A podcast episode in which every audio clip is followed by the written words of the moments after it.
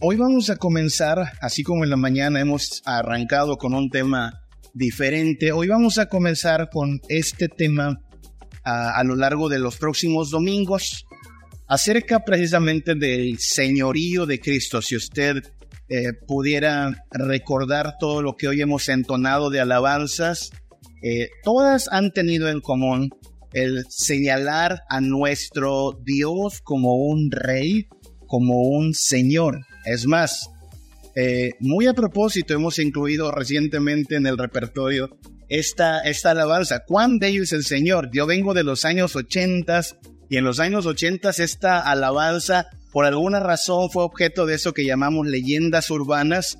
Ah, ya sabe, el cantante no es de, lo más ortodoxo. Marcos Witt en su momento era un, buen expositor y después ya sabe, como a muchos parece, eh, la fama los seduce. Y, eso pasaba en aquellos años, los años 80 eran los años en que pues muchas cosas cambiaron, eh, dejamos de usar mucho solo el piano y, el órgano y empezamos a usar otros instrumentos y Marcos Witt fue parte de esto.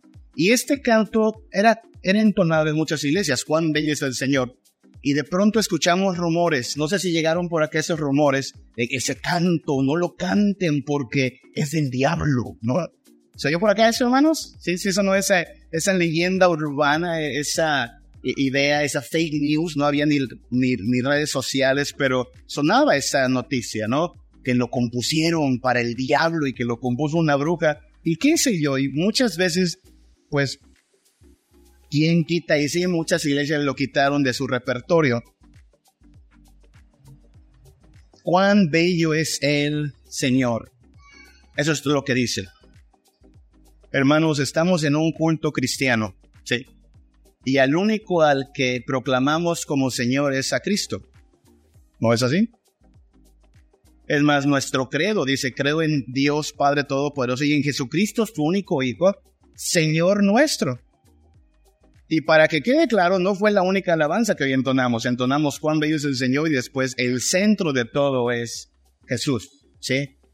Así es que, bueno, el, canto puede ser un poco subjetivo. Ciertamente no menciona el nombre de Jesús, pero por eso juntamos varios cantos para que quede claro a quién entonamos. Ahora, nuestro Señor es bello.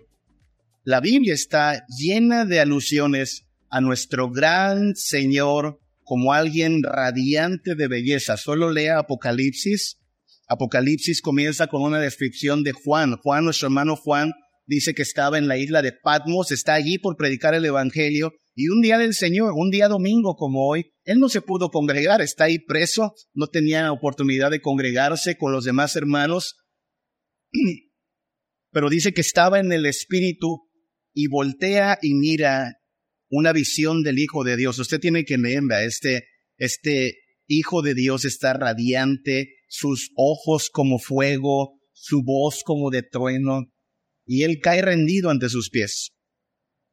Hermanos, si, si en este momento tuviésemos nosotros una visión así, en, en primera fila de Jesucristo en su trono, caeríamos rendidos, hermanos, ante tanta majestad, tanta gloria y tanta belleza. La belleza de mi Señor nunca se acabará. Eso es lo que entonamos. Y vaya que es verdad, cualquier otra belleza, una belleza natural, una belleza de la creación, tiende a perder su encanto. Siempre. Desde las flores, que por la mañana se cortan y a la tarde ya están marchitas, hasta la belleza humana. Por eso la Biblia nos advierte, mira, la belleza es vana, es vana la hermosura. El oro mismo pierde su fulgor. Todo en esta tierra, por más bello que sea, tiende a echarse a perder, a caducar. No así la belleza de nuestro Señor, el resplandor de su gloria, este permanece y brilla por los siglos de los siglos. Así es que vamos a considerar una doctrina bastante sencilla, por un lado, es quizá de lo más sencillo de, de definir, de lo más sencillo de conceptualizar, pero las implicaciones de entender esta doctrina son las que nos van a llevar a vivir verdaderamente como cristianos. porque la vida cristiana consiste principalmente en entender esta doctrina del señorío de Jesucristo. Pensemos en esos términos, señorío. Muchos conceptos pueden ser sinónimos de señorío. Hablamos de señorío en los términos en los que hablamos de potestad, ¿sí? Potestad, en los términos como soberanía, como supremacía, como majestad, como gobierno, como dominio. Estos son sinónimos. Si hablamos del señorío de Jesucristo, hablamos de estos mismos términos. Por eso en el Padre Nuestro terminamos también con la frase, no tuyo el reino, tuyo el poder, tuya la gloria, todo, la majestad, la alabanza. En Apocalipsis, los seres vivientes, la multitud vestida de blanco canta una y otra vez eso, ¿no? El Cordero es digno de tomar la alabanza, la gloria, el poder, todo. Eso implica el señorío. Lo primero, hermanos, en un sentido, lo único que necesitamos saber acerca de nuestro Dios y de Jesucristo su Hijo es que Él es el Señor. Fíjense qué importante, porque la palabra Señor a veces la mencionamos así, común, ¿no? Gracias al Señor. ay, Señor, te pido. Algunos lo usan como exclamación. No sé si se ha dado cuenta. Se cae un niño. Ay, Señor bendito. Se le, se le suelta algo y, ay, Señor Dios mío. O sea, como si fuera una exclamación nada más. Lo cual recomiendo que no haga. Creo que parte de no tomar el nombre de Dios en vano consiste precisamente en cuidar como mencionamos a nuestro Dios. Algunos lo usan como muletilla en su oración, ¿no? Ya sabe, cuando no somos muy, muy buenos orando o no tenemos mucha práctica, usamos como muletilla, como si fuera una coma, ¿no? Eh, gracias te damos, Señor, porque tú eres bueno, Señor, y te pedimos, Señor, que nos ayudes con la enfermedad, Señor, porque tú eres muy poderoso, Señor. O sea, Señor es como la coma, ¿no? Y se entiende, no, no hay pecado allí lo que estoy diciendo es que a veces decimos tan pronto, tan a la ligera el término Señor, que vamos a hacer una pausa durante estos domingos a considerar, espérate tantito. Cuando dices Señor, no estás diciendo cualquier cosa. Esa palabra Señor engloba, debiera englobar tu aprecio por Él, tu sometimiento a Él, tu obediencia a Él. Vaya, no es la clase de términos, no es la clase de términos que uno dice a la ligera. Hay toda una implicación, ahí le va. Es como la palabra amor, ¿ok? Una palabra que le termina diciendo la esposa al esposo y el esposo a la esposa. Es muy común que, que la, la hermana le llame mi amor a su esposo y que el esposo le llame mi amor a su esposa. A veces desde novio ya están llamando mi amor, ok. Pero no sé si usted se acuerda de la primera vez que la persona le dijo esa palabra. ¿Tú te acuerdas, Uri? La primera te dijeron mi amor. ¿Qué se sintió? Hasta ñañaras, ¿no? Ay, me dijo mi amor. O sea, porque a uno no le dicen mi amor nada más porque sí, ¿verdad? O sea, no es, no es cualquier cosa. Y por cierto, ¿qué pasaría, hermana, si usted escucha que el marido está hablando con alguien y se despide de, sí, mi amor? Diría, ah, pues, normal, ¿no? No. No es normal. Es una palabrita de cuatro letras, sí, pero encierra muchas cosas. Encierra eh, la relación que guardan dos personas encierra la devoción que se deben una a otra persona. Así es que no es nada más de, ah, mi amor y ya. Tristemente a veces eso pasa en la relación. No debería pasar, pero hay veces las, las palabras se vuelven de lo más comunes y es donde necesitamos revitalizar nuestra relación. Lo mismo pasa con Dios. Comúnmente el Señor, Señor, Señor, Señor, sí, pero hagamos una pausita y entendamos que esa palabra involucra más que solo decir Señor. De hecho, Jesús lo advirtió, ¿verdad? No todo el que me dice Señor, Señor, va a entrar en el reino de los cielos. Así es que consideremos la importancia de eso. Necesitamos entender que este es un asunto importante. Cuando Dios se reveló a Israel, ¿se acuerda? Dios se reveló a Israel como el gran yo soy. Le preguntó un día eso Moisés, ¿no? Éxodo 3, 14 al 15. Supongamos, sí, Señor, voy, me preguntan, ¿quién me mandó? Eh, ¿Qué les digo? Éxodo 3, 14 respondió Dios a Moisés, yo soy el que soy. Así dirás a los hijos de Israel, yo soy, me envió a vosotros. El Dios de Abraham, Dios de Jacob, Dios de Isaac, Dios de Jacob me ha enviado. Este es mi nombre. Con él se me recordará por los siglos de los siglos. ¿Sí? Así es que el nombre de Dios es Yahvé. Y Yahvé significa yo soy. Pero Israel, Israel no decía Yahvé así como así. Solo le, le aclaro. Israel era muy cuidadoso del nombre de Dios porque precisamente un mandamiento uh, dice que no tomes el nombre de Dios en vano. Así es que Israel no andaba pronunciando el nombre de Dios. Yahvé, Yahvé. No, no, no, no. En lugar de decir Yahvé, decían Adonai, ¿sí? Adonai es un término hebreo y Adonai significa Señor. Lo tengo que decir porque eh, eh, Deuteronomio 6 del 4 al 5 es un pasaje que así lo hemos de entender. Un pasaje que conocemos muchos, ¿no? Oye Israel, Jehová nuestro Dios, Jehová uno es. Y ahora mire a continuación cómo se va a referir a Jehová nuestro Dios. Amarás a Jehová tu Dios de todo tu corazón y de toda tu alma y con todas tus fuerzas. Note el énfasis de lo que Dios reclama.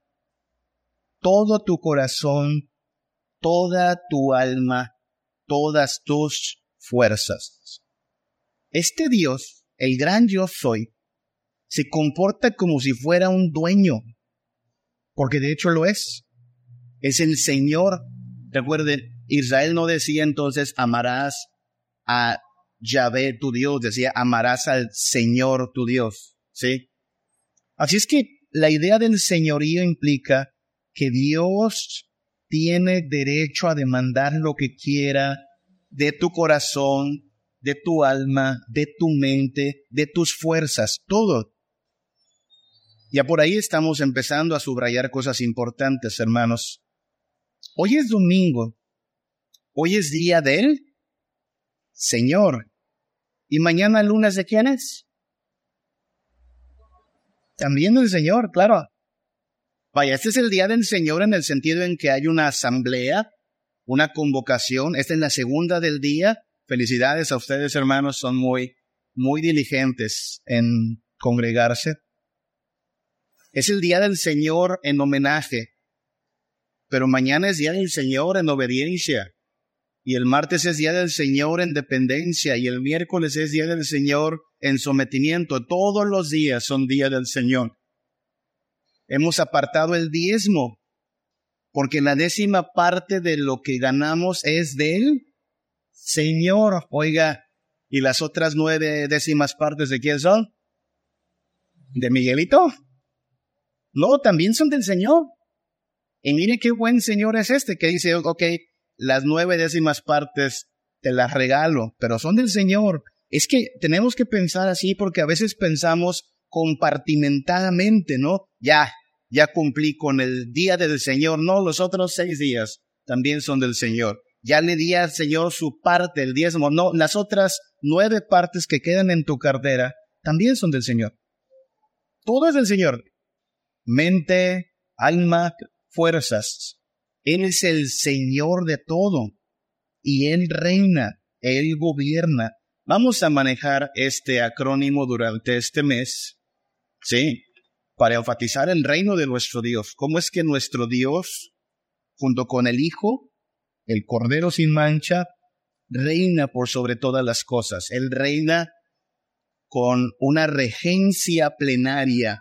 Él reina en esplendor sublime. Él reina dando una instrucción sabia. Él reina para gloria de su nombre, que es supremo. Y Él reina, pero no reina como un tirano. Él reina extendiendo su ayuda misericordiosa a su pueblo. Solo se lo presento, no vamos a abundar hoy ni siquiera sobre eso. Vamos a comenzar por algo más sencillo, pero quiero plantear el, el, plan de nuestro estudio durante los próximos domingos. Hablaremos de cómo el Señor reina en estos aspectos y cómo por eso podemos decir es un honor servir a este Señor. Un gran, gran, gran honor, el mayor que hay. Tener a Jesucristo como nuestro Señor, no solo en lo que nos va a salvar, porque recuerde, solo el que confiese con su boca que Jesús es el Señor será salvo, sí, pero no solo lo confesamos para salvación. Esta es la fuente de nuestro gozo y de nuestra gloria, que Jesucristo es nuestro Señor. Este es nuestro consuelo, que en las luchas, en las pruebas, nosotros sabemos de quién somos, somos de nuestro Señor y Él guarda a sus súbditos, Él sostiene la mano de su pueblo. Así es que hablaremos de esto durante el mes, pero vamos a comenzar por algo de hecho un poco más sencillo. Hablar de el señorío de nuestro Dios es hablar del señorío de una persona. Es importante eso. Volvamos al asunto de Yahvé, el nombre de Dios. Podríamos decir que Yahvé es el nombre propio de Dios, ¿ok? Luego la Biblia tiene muchas analogías, ¿no? El Señor es mi pastor, el Señor es mi refugio, torre fuerte es el nombre del Señor, Dios es nuestro amparo, nuestra fortaleza. Todo eso son, son como eh, metáforas, sí, como símbolos de nuestro Dios y sus múltiples bendiciones. Pero el nombre, el nombre, Yahvé, es el nombre de una persona. Es un nombre personal, un nombre propio. Y allí es donde ya tenemos que hacer algunas distinciones. No es una fuerza impersonal. En el cristianismo, nuestra comunión, lo que nosotros juntos compartimos, es una relación con Dios. ¿Sí? una relación con una persona. No es una fuerza impersonal, no es un algo. Piense en el budismo, no sé si alguien aquí tiene un poquito de información acerca del budismo. El budismo se basa en la idea de que usted, abandonando el cuerpo, elevando sus pensamientos, puede tener una conexión con el nirvana. ¿Y qué es el nirvana? ¿Quién es esa señora? Nadie. Una energía por ahí. ¿Me habla? ¿Me abraza? ¿Me guía? ¿Puedo decir gracias Nirvana porque me cuidas? ¿Puedo decir por favor Nirvana ayúdame? No, no puedes eso. No existe relación porque es un algo. Existe por ahí en otra forma de religión pagana la idea del karma. ¿Y qué es el karma? Un algo. No es alguien. No es alguien que vigila, no es alguien que eh, bendice o castiga, es algo. Por cierto, inexistente. Solo estoy tratando de poner en, en la mesa cómo la gente piensa en, en fuerzas, pero no en personas que gobiernan. Es lo que está de moda el paganismo, ¿sabe? Hay gente que habla del destino. ¿Oye eso? El destino. ¿Y ese quién es? Don Destino. No es nadie, es un algo. Hay gente que habla de la vida también, ¿no? Personificando, la vida te da recompensas. ¿Quién es Doña Vida? A mí la vida no me da recompensas, a mí el destino no me da recompensas, a mí me da bendiciones Dios, una persona real, con carácter, no la vida, no el destino. Esta noche no me encomiendo a la vida, no me encomiendo al destino, no me encomiendo al karma ni al nirvana, me encomiendo al rey de reyes que está sentado en su trono. Es un alguien con quien tengo una relación. Afortunadamente, por la sangre de Cristo, tenemos una relación de amistad. Porque si no es por la sangre de Cristo, tenemos una relación de enemistad con Él y no le recomiendo tener a este Dios por enemigo. Le va muy mal a quien lo tiene por enemigo. No es un algo, ¿se da cuenta? Hay gente que anda hasta personificando a la naturaleza. Estamos en el mes de septiembre y como que en México, al menos allá en la Ciudad de México, están temblando. Ya quieren que acabe septiembre, pues es que es que la madre naturaleza hace temblar septiembre. No, no es la madre naturaleza, es Dios. No existe la madre naturaleza, no es alguien. Existe el Dios creador del cielo y de la tierra, y sí, por algunas razones de la providencia, pues Dios ha querido estar así, duro y darle con esta nación en septiembre. Algo querrá que entendamos. Yo creo que quiere que entendamos que esta nación necesita buscarle, como toda nación. Pero no es algo a lo que adoramos, es alguien, una persona, es el Dios viviente. ¿Ha notado eso en la Biblia? La Biblia habla del Dios viviente una y otra vez. Deuteronomio 5, 26 pregunta, eh, ¿qué es el hombre para que oiga la voz del Dios viviente? No es un Dios ahí inerte, es viviente, que habla en medio del fuego como nosotros la oímos y aún viva. Es el pueblo viendo a Dios manifestándose en su gloria y temblando porque es el Dios viviente. Josué 3:10 añadió Josué, en esto conoceréis que el Dios viviente está en medio de vosotros y que Él echará delante de vosotros al cananeo, al eteo, al ebeo, al fereceo, al jergueseo, a todos los enemigos. Josué les está diciendo, van a conocer quién es el Dios viviente cuando vean que Él derrota a nuestros enemigos. Hermanos, aquí es donde, sin querer ser eh, alardear de algo como si fuera nuestra gloria, no, es la gloria de nuestro Dios. El cristianismo está por encima de todas las religiones, hermanos. Por encima de todas. Cualquier religión de entrada, aparte del cristianismo, es pagana. Y si es pagana, le ofrece una religión de ritos, pero no una relación. Pregúntele, ¿con quién me relaciono? Con nadie.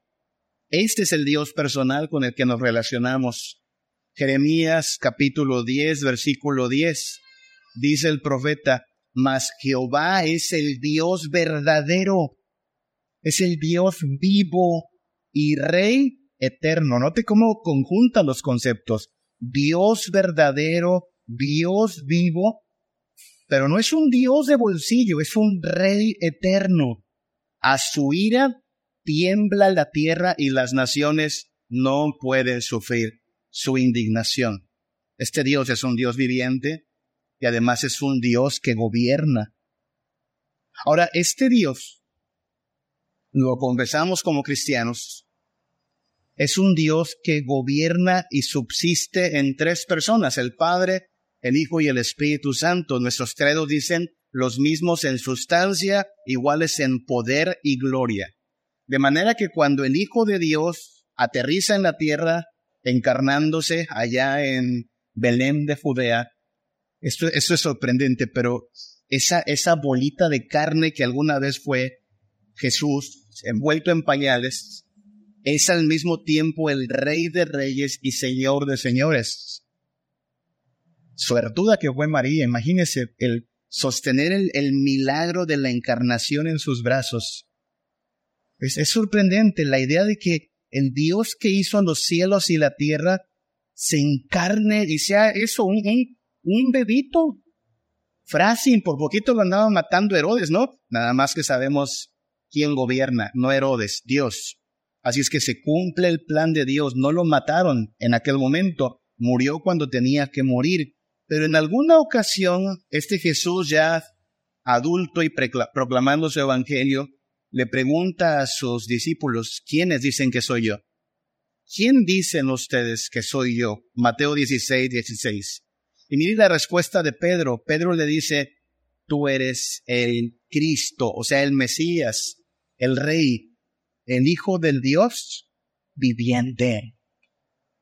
Wow, hermanos, lo que está diciendo es el Dios sublime, majestuoso, el que midió las aguas, el que nos creó desde el vientre de nuestra madre, entró a nuestra historia y se encarnó. Y es el Hijo del Dios viviente. Con Él tenemos una relación. E-, es lo que estamos celebrando este día. Este Dios viviente, además el Hijo de Dios, que también es Dios viviente, nos ama, nos bendice, nos guarda, nos salvó, murió por nosotros, sangrando por nosotros, siendo afligido por nosotros. Nadie más ha hecho eso. De veras que a mí me sorprende el grado de fanatismo al que puede llegar el ser humano. Hace unos días vimos el grado de fanatismo, a mi parecer, fanatismo nivel exorbitante. Una tal Taylor Swift vino a este país. Y hay gente que hizo un viaje de cualquier otro punto, no solo de este país, sino de otros países para ver a esa señora a metros de distancia. Gastando dinero que habían ahorrado, algunos gastando dinero que no tenían, emocionados, llorando, llorando literalmente, no, no estoy mintiendo, llorando así, ¡ay, ahí está! Y emocionados. Pregunta, ¿hoy cree usted que doña Taylor Swift está pensando en cada uno de ellos? Ay, qué bonita relación tengo con mis fans. ¿Cree que usted, cree usted que eso hace eso la dama? No. Por gente ilusa es el único interés que hay es el interés monetario que estas personas pueden aportar a su bolsillo y vaya que le hicieron rica. Pero no hay una relación. No importa que digan, pero compré todos los souvenirs, qué bueno, peor para ti, gastaste más. Y te regresaste a tu casa. ¿Y a poco puedes decir, ay, tengo una relación con ella? No, y le puedo llamar, no, te aseguro que no te contestarán. Y la puedo visitar, no. No hay. Qué ingenuo es la gente, ¿no? Y aquí está el Dios verdadero manifestándose diciendo, hey, yo vine a que tengas vida en abundancia, comunión contigo, venid a mí los que estáis trabajados y cargados, yo os haré descansar. Invócame en el día de la angustia, te libraré y tú me honrarás. Nuestro pastor, nuestro esposo, nuestro padre. Y hay gente que menosprecia a este Dios. Así de loco está el mundo. Idolatrando a alguien que nunca los va a amar, que ni les interesan, y al mismo tiempo ignorando al único que nos ha amado al nivel del sacrificio. Con una diferencia. Que esa artista, bueno, si soy su fan o no soy su fan, no pasa nada. Pero de este rey, o soy su súbdito o soy su adversario. Si soy su súbdito, me va muy bien. Si soy su adversario en el día del juicio, solo abrirá el libro y las palabras más horrendas que cualquier humano haya escuchado serán pronunciadas por este, al cual han menospreciado toda su vida. Apartaos de mí, malditos. ¿No quisiste una relación conmigo en toda tu vida? No tienes derecho a buscar una relación conmigo en mi reino. Apártate de mí. No te sometiste mientras había tiempo para el arrepentimiento. No tengo lugar para ti, no te quiero en mi reino. Esa palabra es bastante dura, pero es la palabra que el mismo Señor ha revelado como el veredicto sobre todos aquellos que menosprecian su señorío. Maldito. Solo hay dos, o usted es bendito o usted es maldito. La única forma de ser bendito es sometiéndose al señorío de este Dios viviente. Recapitulemos un poquito. Las religiones paganas no tienen dioses personales. Algunas los tienen, hay que aclarar. Algunas sí tienen un dios personal, obviamente falso, pero sí es como una persona. Por ejemplo, los griegos tienen a Poseidón como una persona. Tienen a los romanos, tienen a Afrodita, ¿no? Tienen a Marte. Pero aunque son personas, están limitados. ¿Dónde se limita el poder de Poseidón? En los mares. ¿Y el poder de Afrodita? En el amor. ¿Y el poder de Marte? En la guerra. Y luego ahí se andan peleando entre ellos, ¿no? No son absolutos. Lo mismo pasa por acá con los mayas, ¿no? Hay un dios para la noche, que no me acuerdo cómo se llama. Hay un dios para la lluvia, ese sí, se llama Chat, ¿no? Hay un dios para la tierra, hay un dios para el mar, hay un dios para la enfermedad, y entonces pues rueguele de acuerdo a la necesidad. No, no son absolutos. En Israel, ¿cuántos dioses hay? Uno. Y Él puede en el cielo, en la tierra, en el campo, en los montes, en los valles, Él puede dar vida y matar. Es el Dios de la vida y es el Dios de la muerte. Él es valiente en batalla, es el Dios de la guerra. Y Él puede hacer la paz. Él hace la herida y Él la sana. No necesitamos más dioses. Uno solo se basta. Así es que el Dios del cristianismo es un Dios absoluto y es un Dios personal. Y es Señor.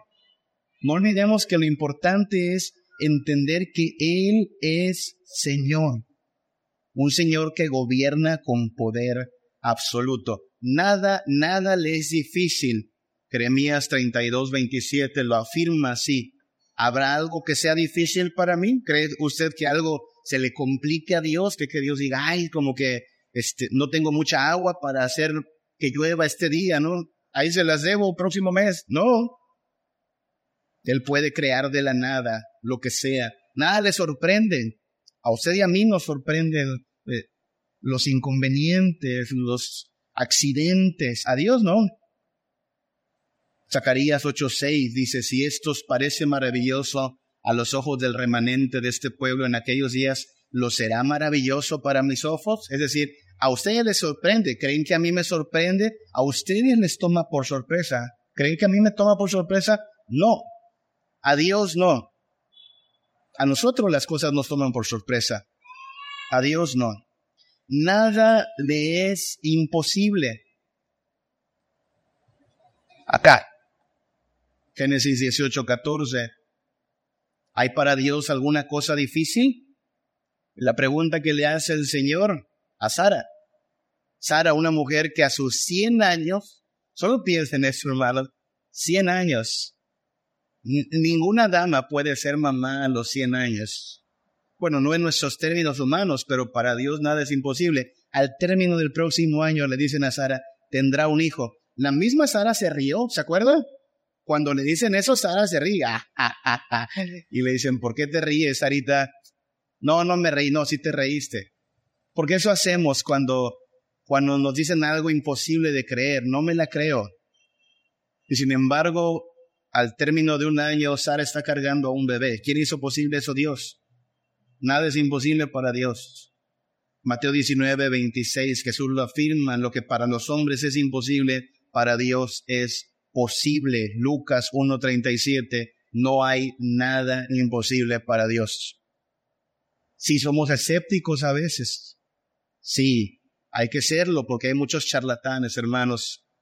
Hay que ser cuidadosos y cautelosos porque hay muchos falsos profetas que engañan con falsas señales y por eso somos cautelosos, ¿no?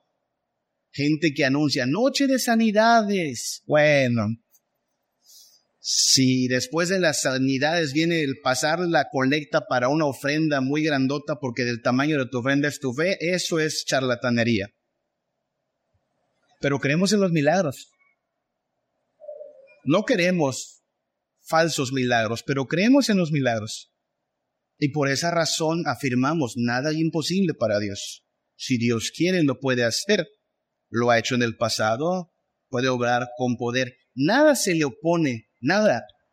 O sea, a este Dios nadie le puede decir, Dios, no me gusta lo que haces. O como aquella insensata dijo en su oración, no, no aceptaré que me des un no por respuesta. No. Isaías 14, 24 en adelante, Jehová de los ejércitos juró diciendo, ciertamente se hará de la manera en que lo he pensado y será confirmado como lo he determinado. Note a Dios cómo está hablando. Como yo dije, así se hace, como yo lo planeé, eso se va a hacer. Como que muy mandoncito Dios, ¿no? Pues sí, porque es Dios. Usted y yo ah, medio bravuconeamos a veces, pero la verdad es que no tenemos ese poder. Nosotros no tenemos ese poder para decir, se hace lo que yo digo, pues si, Dios te deja. Eso está en Santiago, ¿se acuerda? Estos que dicen, hoy y mañana haremos esto y aquello, ¿qué se, se nos recuerda decir? Si Dios quiere. Si Dios quiere. Oiga, ¿cómo hay gente que le molesta esta frase, sabe? Descubro que en este mundo tan anticristiano, tan pagano, cuando usted dice si Dios quiere, los incrédulos se enojan. Los he visto hacer su... ¿Por qué dices eso? Pues te guste o no, mi estimado, aquí se hace lo que Dios manda. Si Dios quiere, si Dios quiere, se hará, dice Isaías 14, 24, de la manera que lo he pensado y será confirmado como lo he determinado que quebrantaré al asirio en mi tierra y en mis montes lo pisotearé. Este es el consejo que está acordado, versículo 26, sobre toda la tierra y esta, la mano extendida sobre todas las naciones, porque Jehová de los ejércitos lo ha determinado. ¿Y quién lo impedirá? Y su mano extendida, ¿quién la hará retroceder? La forma en que hace esa pregunta es una forma desafiante, ¿no? Ya dije. ¿Alguna objeción? Ya dije, ¿a alguien no le parece? Póngase con Dios a ese nivel, no se lo recomiendo. No funciona así con Dios. Él tiene autoridad, ¿se da cuenta? Cuando Él dice, los ángeles lo obedecen. Somos nosotros los que procedemos con cierta insolencia, hermanos, y de ahí que tenemos que ir a las implicaciones. Porque si le decimos, Señor, pero si acompañado del decirle Señor a nuestro Dios, no viene un verdadero sometimiento, obediencia, hermanos, ese Señor es un Señor solo de labios. Nosotros cantamos muy presbiterianamente, ¿no? Este glorioso himno, soberano Señor de los mundos. Es el himno emblema de la Iglesia Nacional Presbiteriana, himno 60 y hasta como que se nos enchina la piel de presbiterianos, ¿no? Decir, ah, eso, somos bien reformados. Sí, sí, sí, qué bueno, pero hermano, esto hay que vivirlo. Soberano Señor de los mundos, pero en mi negocio mando yo. Soberano Señor de los mundos, pero en mi matrimonio trato a mi esposo, mi esposa como se me antoja.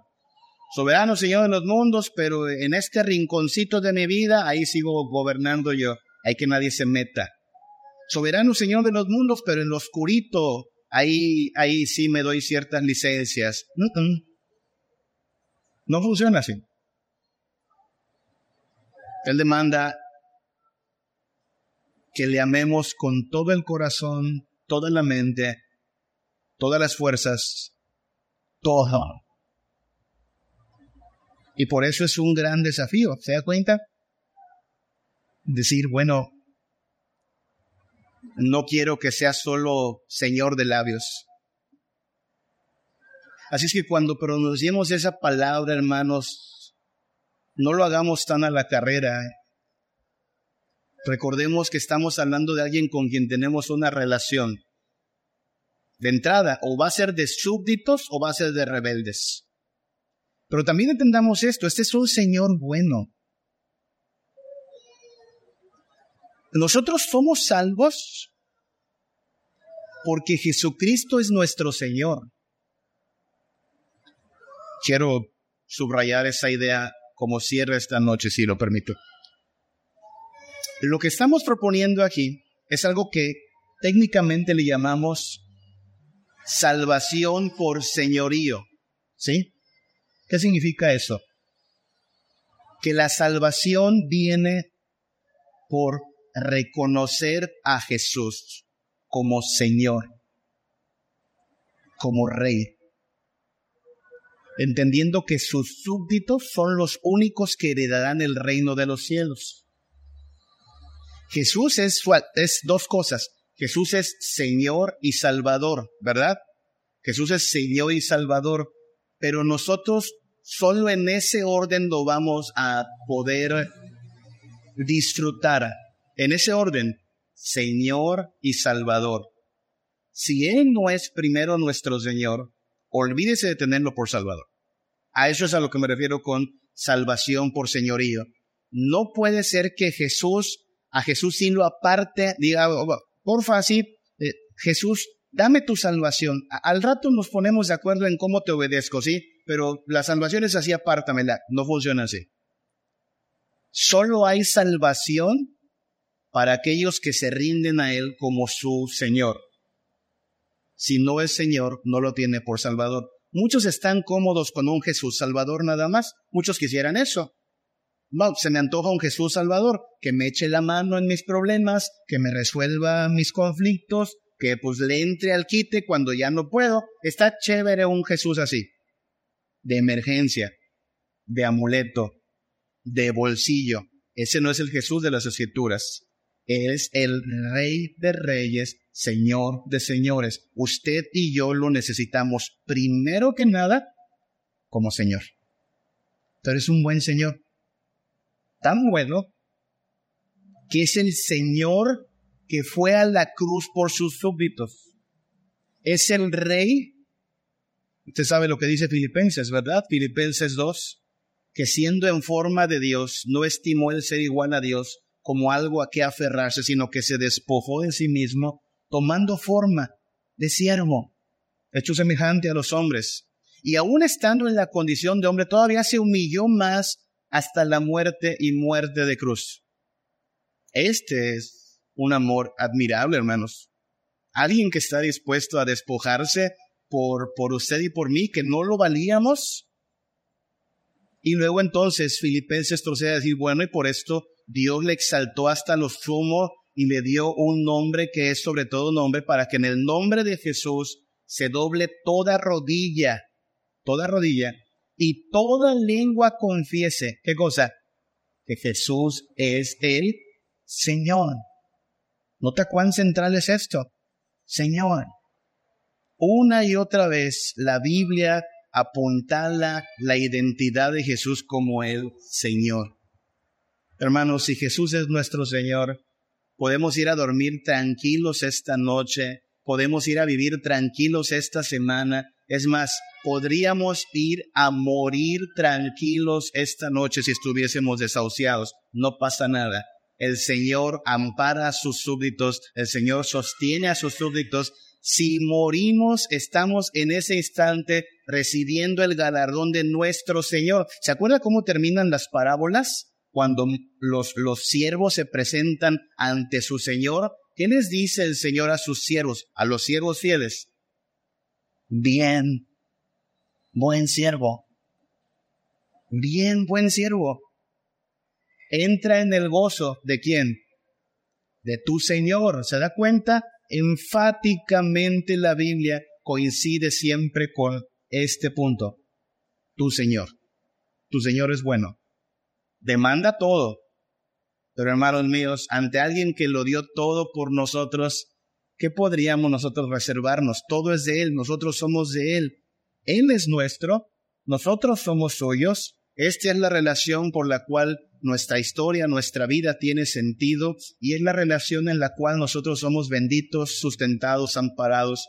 Así es que hermano, cuando en su oración repita la palabra Señor, hágalo más espacio y considere todo lo que involucra el hecho de que usted está teniendo acceso al soberano Señor de los mundos y no tuvo que hacer un viaje a un lugar lejano para mirarlo de lejos con unos binoculares. No, está cerquita de usted, aquí con nosotros, en nosotros, nuestro amparo y fortaleza, nuestro pronto auxilio en la tribulación nuestro refugio es este Señor.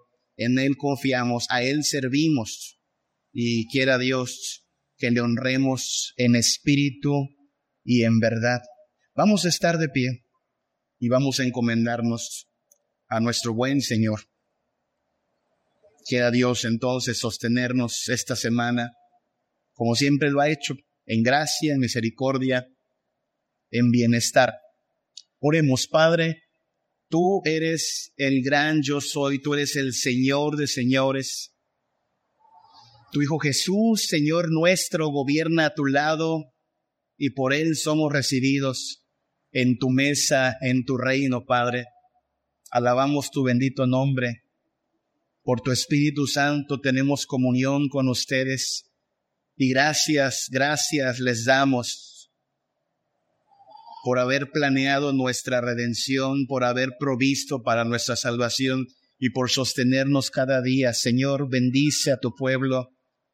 Llévanos a tener una visión más amplia, profunda de quién eres tú. No alguien accesorio, no alguien de uso eventual, no alguien a quien acudimos de vez en cuando, sino alguien esencial a cada instante, por quien vivimos, por quien respiramos, para quien existimos, Padre. Sin ti la vida no tiene sentido. Enséñanos, Padre, a mirarte así al centro de todo. Que Cristo, tu Hijo, sea nuestro todo en todo, Padre. Que sea el centro de nuestro ser, de nuestra vida de nuestra esperanza, que por Él y para Él hagamos todas las cosas, Padre. Gracias por la encarnación, gracias por la cruz manchada de sangre y maldita en nuestro lugar. Gracias por la tumba vacía. Gracias por reinar para bien de tu pueblo, Señor. Bendícenos. Guíanos en tu voluntad. Sométenos de todo corazón a ti, Padre. Tu reino es vida, tu corona es gloriosa, tu ley es perfecta, tu belleza nunca acabará, Señor. Enséñanos, Padre, a apreciarte, amarte con todo el corazón, toda el alma y todas las fuerzas, Señor. Te lo pedimos en el nombre de Cristo Jesús. Amén. Eres Señor y Creador del universo y su esplendor. Me has dado vida y amor. Siempre te ofreceré el mi Señor.